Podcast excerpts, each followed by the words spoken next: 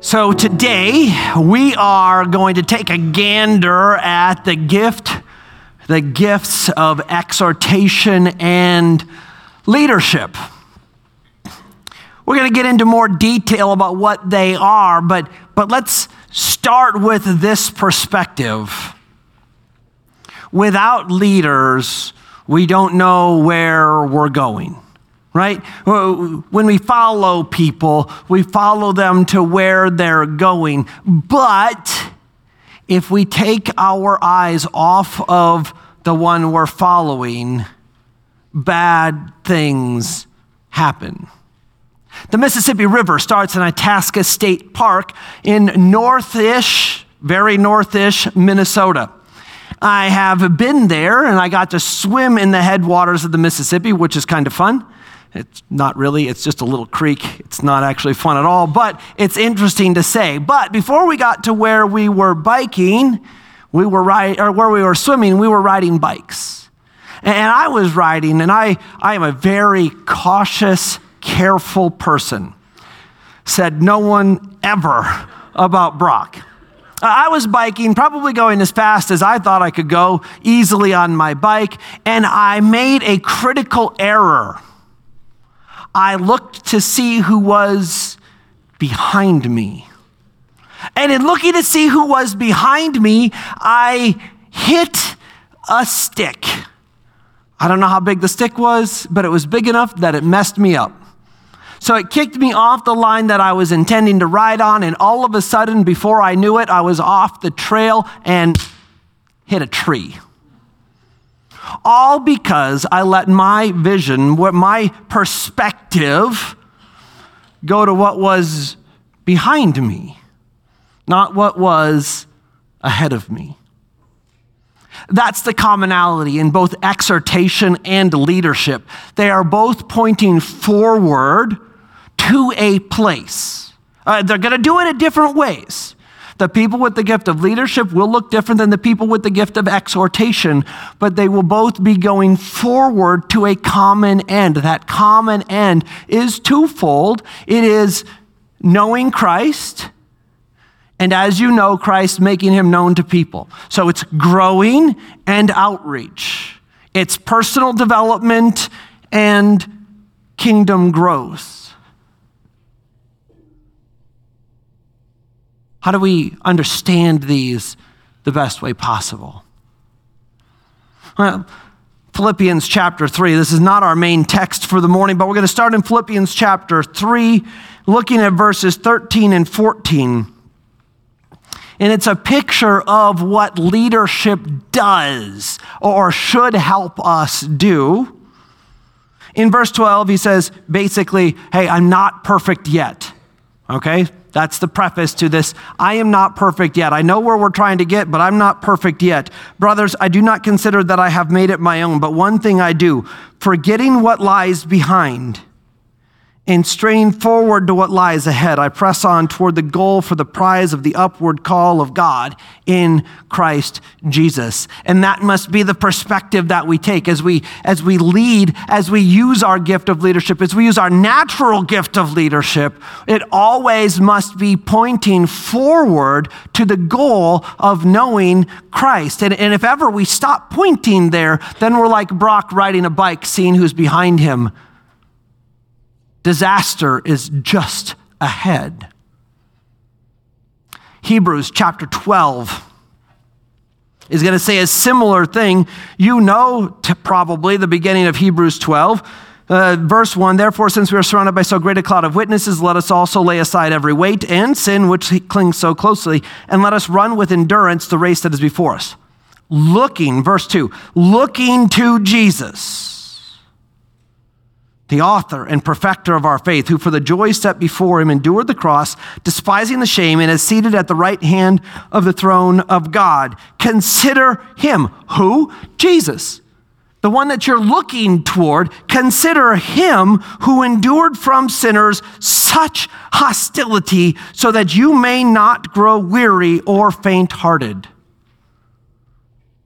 Pressing on toward the goal of the upward call of God in Christ Jesus, looking to Jesus, the author and perfecter of our faith, the one that we look to keep our eyes on so that we don't grow weary, and we being we. It's true for the individual. Desperately true for the individual. Also true as we utilize the gift of leadership or the gift of exhortation to bring people to that end because both of these are always future forward looking. If we want to look closely at somebody's past, you know what we will find? Failure. In every single one of us, we will find hurt in every single one of us. And if we allow ourselves to look back and focus on failure, to look back and focus on hurt, we will not achieve the end God has called us to. But what if we look back at our successes? What if we, what if we look back at all the times that we've done really well? You know what happens then? The same disaster because we're looking back at what we did really well, not where God is calling us in the future. Uh, whatever happened back there, whatever happened in our past, is our past. I had an opportunity to have a conversation with a, with a swimmer last weekend um, while I could hardly speak, but he looked like he needed a conversation. So we had a, a short moment conversation where he told me he was really frustrated he had done poorly. And I just asked him, what can you do about the race you already swam? The answer is nothing. It's over.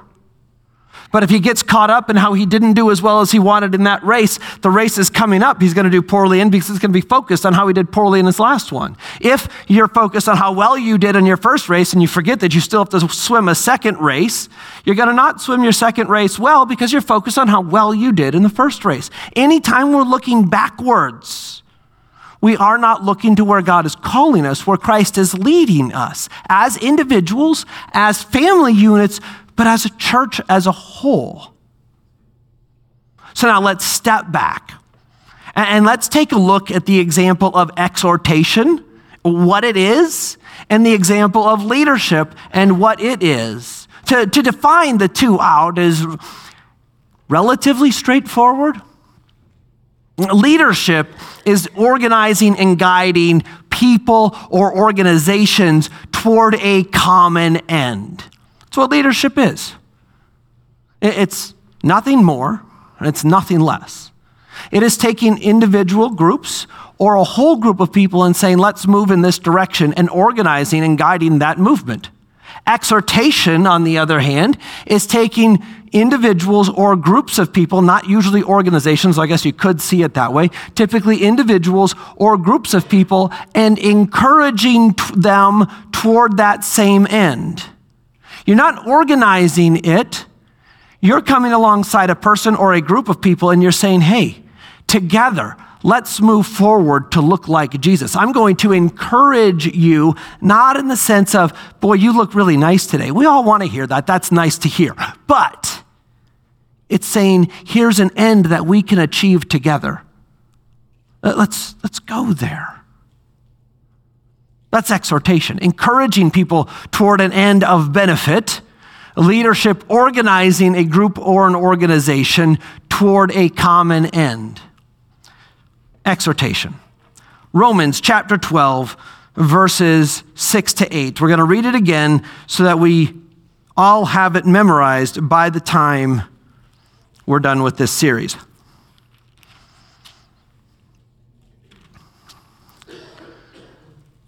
Having gifts that differ according to the grace given to us, let us use them. If prophecy in proportion to our faith, if service in our serving, the one who teaches in his teaching, the one who exhorts in his exhortation, the one who contributes in generosity, the one who leads with zeal, the one who does acts of mercy with cheerfulness. Exhortation the encouraging of a person toward a particular end. We're going to look first at Hebrews chapter 3, second at Hebrews chapter 10. Uh, to, to pick up what this really looks like. Hebrews chapter 3, verses 12 and 13. Take care, brothers. And, and, brothers here is a, a common term for people, right? Not men specifically, but people, particularly brothers and sisters in the faith, believers. Take care, brothers, lest there be in any of you an evil, unbelieving heart leading you to fall away from the living God, but exhort one another every day, as long as it is, it is called today that none of you may be hardened by the deceitfulness of sin. When we talk about exhortation, uh, we've already stated it, but it, but it bears repeating. Exhortation in the scripture is not saying something to make someone feel good. Last week I was sick, Saturday, Sunday, Monday, Tuesday, Wednesday, Thursday, Friday. And on Saturday, I felt like a normal human being again. But on Monday, I was not doing well. In fact, I showed up to church for a meeting that I felt like I had to be at because meetings can't take place unless I'm there, right? I mean, I'm the most important. No, it could have gone just fine without me, but I wanted to be there. So I showed up and I ran into somebody. And this person was sitting in the library. I can't tell you who it was, but his name is John. Mata, it's pronounced, right? Mata? Okay. That's, that's how it's pronounced. I just making sure I had it right. And, and he gave me a great compliment. He said, You look awful. and what that really means is Typically, Brock, you look pretty good, but right now you look really bad. I think that's what you meant, right? Yes, that's what you meant. but he said, You look awful. And really, that didn't bother me because you know what? I looked awful. Encouragement in this sense is not looking at somebody and saying, Ooh, doesn't look too good, but oh, you look really nice today. Or, or if you hear Brock sing, you say, Boy, I really like the sound of your voice. That's never been said before. And it's okay. But that's not exhortation.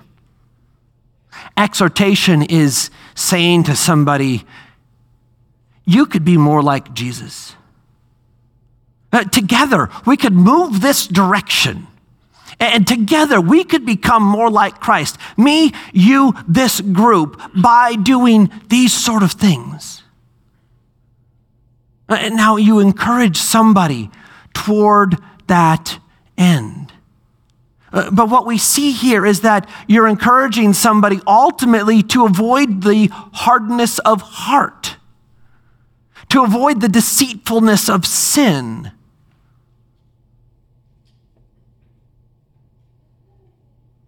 Take care, brothers, lest there be in any of you an evil, unbelieving heart. End of verse 13 that none of you may be hardened by the deceitfulness of sin. What is the antidote for that? It's the exhortation of fellow believers toward following Jesus. Niceties don't get people away from these problems. Truth and exhortation, the taking of truth and encouraging somebody toward the end of following it, living it out, believing it, acting like it, understanding it, being it, teaching it.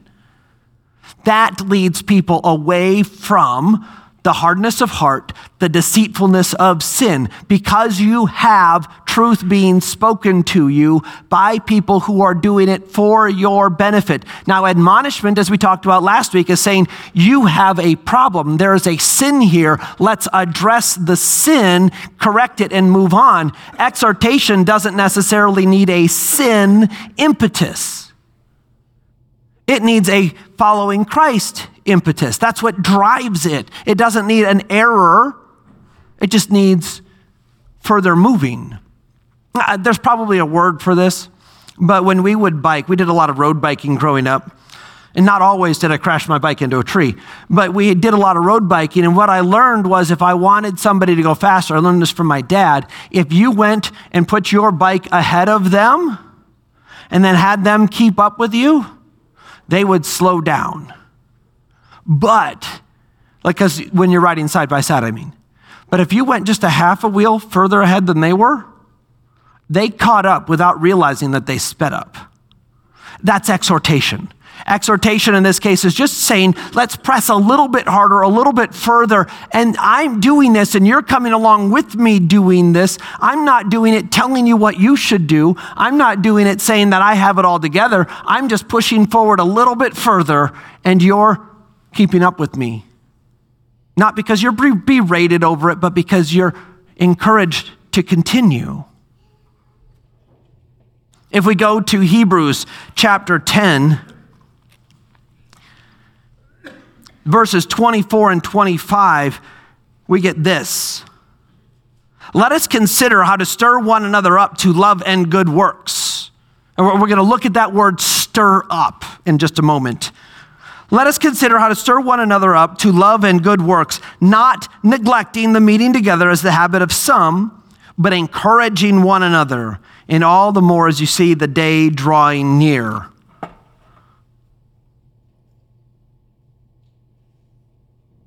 Stirring one another up happens in what context?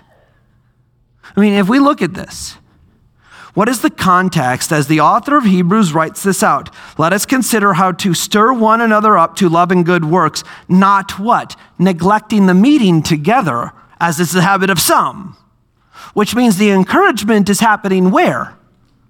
Between individual relationships, you and a close friend while you're getting coffee? Yes, but not in this context. In this context, he's saying, don't neglect the gathering of believers, which is where this stirring up is supposed to happen. Now, back to this word to stir up. If I ever got a tattoo, which I won't because my wife isn't a fan, if I ever got a tattoo, it would say parexuseman. Yeah, it means a lot, doesn't it? Deep, deep meaning. It's this word to stir up. And in some respects, as a pastor, I see that as my job description because to stir up does not necessarily mean uh, what we think it means. We take this idea to stir up and we have the idea of like mixing batter or something. Um, but it's really not. Uh, this word is very close to the word incite. And it's kind of the, the idea that it's driving toward agitate somebody toward an end incite a group of people toward what? Love and good works. But it's not just encouraging them in the sense that you're saying nice things and sort of moving them along. It's the coach blowing their whistle, telling you to get moving faster, to get moving harder uh, to incite people toward an end that is love and good works, encouraging them, exhorting them to look like Jesus until he returns or we go home. That's what it is. You can do that as a natural gift. You can do that as a spiritual gift.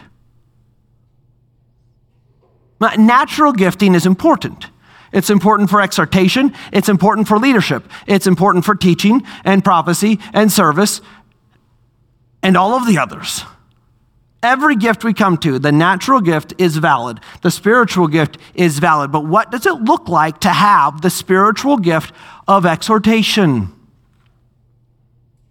I'm reminded of my grandpa. Grandpa Bert was his name. Grandpa Bert had lots of stories, most of which he never shared with me particularly. I got to see him some, but not as much as I would have liked. But I get a lot of his stories from my parents, who obviously knew him very well. It's my mom's dad. He died when I was a junior in high school, I think. So I only had until then to get to know him. He had some fascinating World War II stories. He traveled with the Billy Graham Crusade for a while, or did things with them. I don't know if he traveled, but he was with them for a while. Uh, and my parents tell me a story, or it's not really a story, it's more of a picture of who he was. He was the type of person who could sit down with somebody and tell them where they had not done as well as they should have. So in this case, I don't know if it's exactly admonishment or exhortation, but we're going to put it in terms of exhortation. And he would sit down with them, explain how they could do better than they've done, and they would walk away saying, Thank you so much. I don't have that gift. I have the gift of inciting people and riling them up, sometimes for a good purpose and sometimes potentially not. But my gift is not this sort of exhortation. That's okay. I don't need that gift. I can still encourage people, I can still build them up, I can still do all of those things. But his gift worked in such a way as it resulted in so much more than it should have been. Whether you want to term it admonition or whether you want to term it exhortation, the result of this gift use was so much more profound than it should have been. And, and his using of that gift cut through the defenses of people. So that as he exhorted people to be like Jesus, as he exhorted people in whatever way it was, they were grateful for the challenge, grateful for the push, grateful for the, the word, the encouragement, grateful for what he did.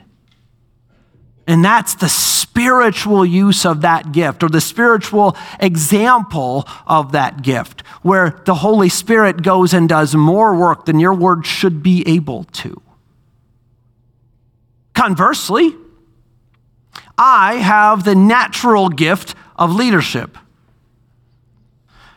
I know that sounds bad for people to say where they're gifted. There's something inside of us that's like, oh, that's pretty prideful. No, it's just honest.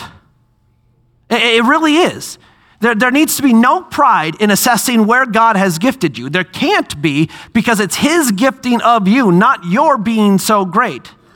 But He's given me the gift of leadership, and I can know that because everywhere I've ever gone, people follow me.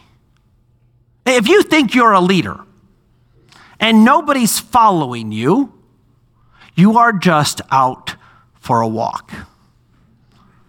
John Maxwell. And it's true.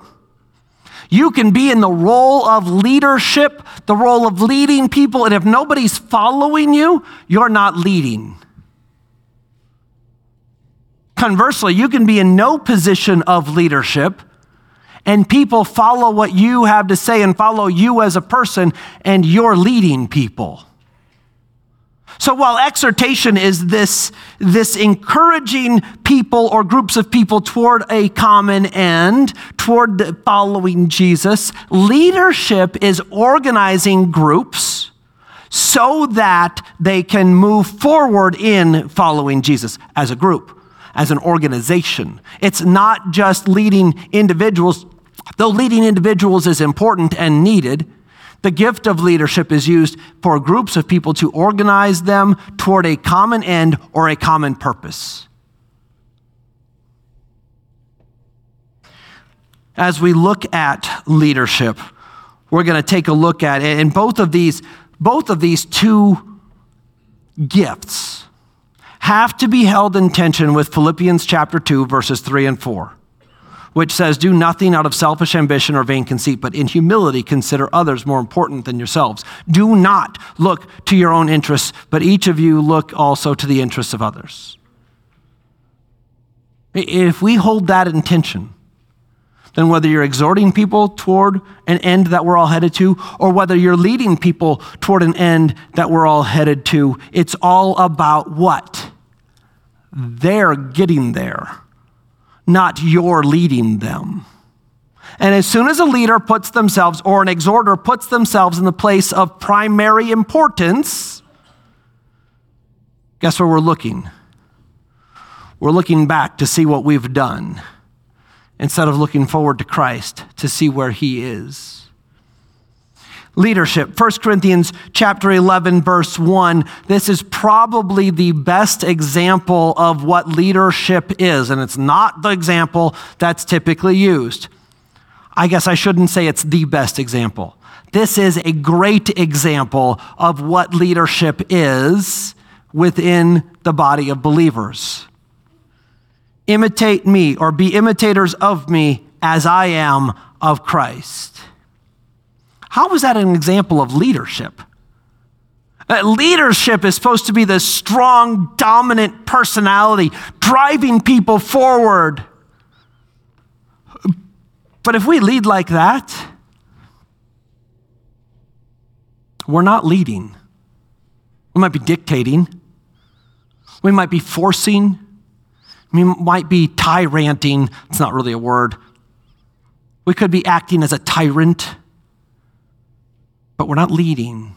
Not the way Scripture talks about. Scripture talks about there being servant leadership. We're going to look at that in a moment. The Scripture talks about, about us being examples for people. Uh, outside of the apostles, probably the ultimate or penultimate one of that example of leadership is Timothy. We've talked about him before. Relatively young guy out leading a region of churches, eldering elders, pastoring pastors, appointing leaders in different towns so that those churches would be functional. He'd sort of have pastorship of the UP. Uh, not exactly like that, because that's probably not the same distances, but that idea. Pastoring the UP. That is a leader right? Somebody who is leading not just a church, but a group of churches, the leaders of groups of churches toward a common end. And in, for everything we know, he did well. Paul was pleased with him. God was pleased with him. 1 Timothy chapter 4 verse 12. We're going to take this, this leader who is Timothy and we're going to see what Paul tells him, at least in part, about how he is to exercise that gift of leadership. Let no one despise you for your youth. But, and this is where we miss it when we use this verse. We talk to high school students and we're like, oh, let no one look down on you because you are young. That's pish posh has nothing to do with whether you look down on somebody because they're young. If they deserve to be looked down on because they're not living like Jesus, then they should be viewed as somebody who's not following Jesus. But he says, don't let someone look down on you just because you're young, but set an example. Set the believers an example in speech, in conduct, in love, in faith, and in purity. So, what is the leader supposed to do? To set an example to the people for how they are to be.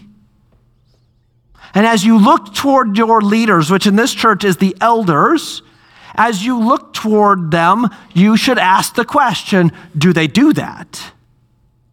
As you look toward future elders, you should ask the question do they set that example? Are they going to be perfect? No. Can they set an example for what it looks like, even in their imperfection? Yes. In your failing, can you show the example of humility? Yes. Can you show the example of contrition? Yes. That's this in faith, in life, in love, and in purity. Even when you break, you can show the example of who you are to be. That's a leader. And the spiritual leader, in that sense, the one who's gifted in that way, will more naturally take some of those roles to say, you know what? My goal is to be an example to people, not a demander of people. And so I'm going to set an example. Back to Philippians chapter 2, verses 3 and 4. The leader leading out of their gifting will say, It is about you, not me. I will fail at this. Please know that. I am put in a position of leading certain things and I will fail at it, but the goal remains the same. The goal is to do what's best for the group. The goal is to do what's best for this body of people. Beyond that, what you'll see in a, a true leader, somebody with the true natural gifting as Christ works in them, or the spiritual gifting, you'll find somebody who doesn't let other people take responsibility for things that ultimately fall to them. If a person or a group is ultimately in charge of something, and they, even if they task somebody else, I'm gonna use my dad as an example.